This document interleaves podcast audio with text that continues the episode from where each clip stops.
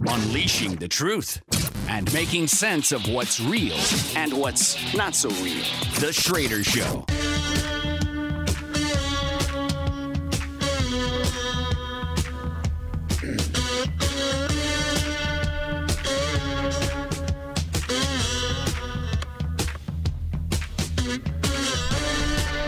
Welcome back to the Schroeder Show. I'm your host, Steve Schroeder, with, of course, Shannon and Mike Duboard from Duke FM. Mike, appreciate you spending the first hour with us, buddy. I appreciate you having me. Good to be here. You bet. Um, anytime. You know, the invitation is always offered. Much appreciated.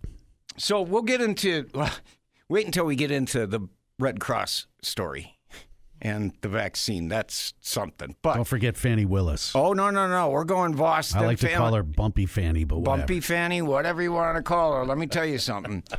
Uh, her and Vos, hopefully, their political futures are the similar. Let's Right. say that. Um, so we were talking about the corrupt one himself, Robin Vos, and they had more to say. Cut number ten, but listen to what Gates. Now, when you listen to this soundbite, try to take away a key point from it. And if you don't get it, I'll, I'll share what I'm thinking is the key point of it when we get back. But go ahead and roll cut number 10, please. And we're all the better for that decision. So I would encourage folks, you know, whether it's in Wisconsin, Georgia, uh, anywhere really, if you have officials who are operating like outside of the color of law in their actions, you have to use the tools that are available for legislative removal, executive removal, whatever you have to do. And what you'll find is if you do that with a few folks, you will raise the floor. You will raise the behavior uh, of everybody. So um, I hope that that that that uh, is something that the Wisconsin legislature takes real seriously.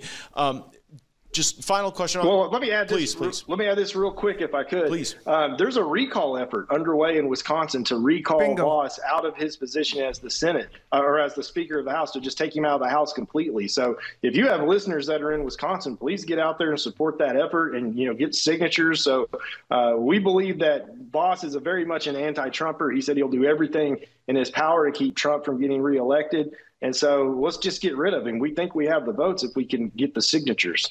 Well, uh, certainly, if someone is standing in the way of good policy, and if, if there's any connection to self dealing, uh, that would be a that would be a warranted endeavor.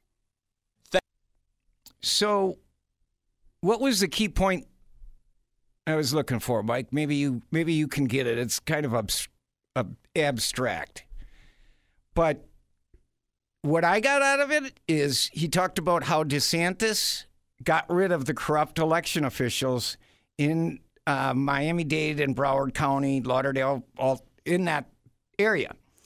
Now, as you've lived in Florida, how long did you live in Florida? Four years. Four years. I've got a decade in Florida. That changed the whole state. And I was there, And you were there, at the start of right. COVID. And I'm telling you, it was a completely different lifestyle Than up between here. here and Wisconsin. When I would come home, I just couldn't believe the difference. I couldn't believe it. Yeah. School shut down, businesses shut down, uh, wearing masks everywhere you go. And where does that come And from? that and that was not the case when I was living in Florida. and where does that come from? It comes from Tony Evers and Robin Vos. Right. And yes, we but here's and here's why he's such a weasel. We have almost in both the assembly and the Senate almost super majorities. Right. Do you know what super majorities Oh, means? You can do whatever the hell you want. You Exactly. could impeach a governor if he does some if he does a high crime.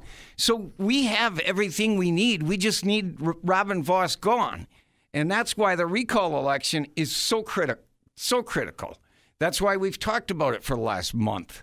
Do we have this a date on that yet? When, when is that going to take Uh, place? they got to get. They got to have signatures by a certain date. I'm not going to speak for the group, um, but I. bel I'm not going to speak for the group because I have not gotten an update in the last week.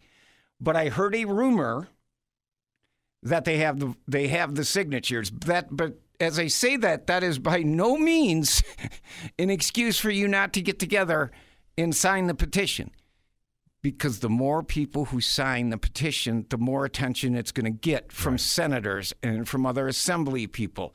Once you root out the worst, then you can start to root out the almost worse and then bad and eventually get to a government that works again. Because anybody that says federal, state, and local governments are working right now haven't ha- haven't looked around, right?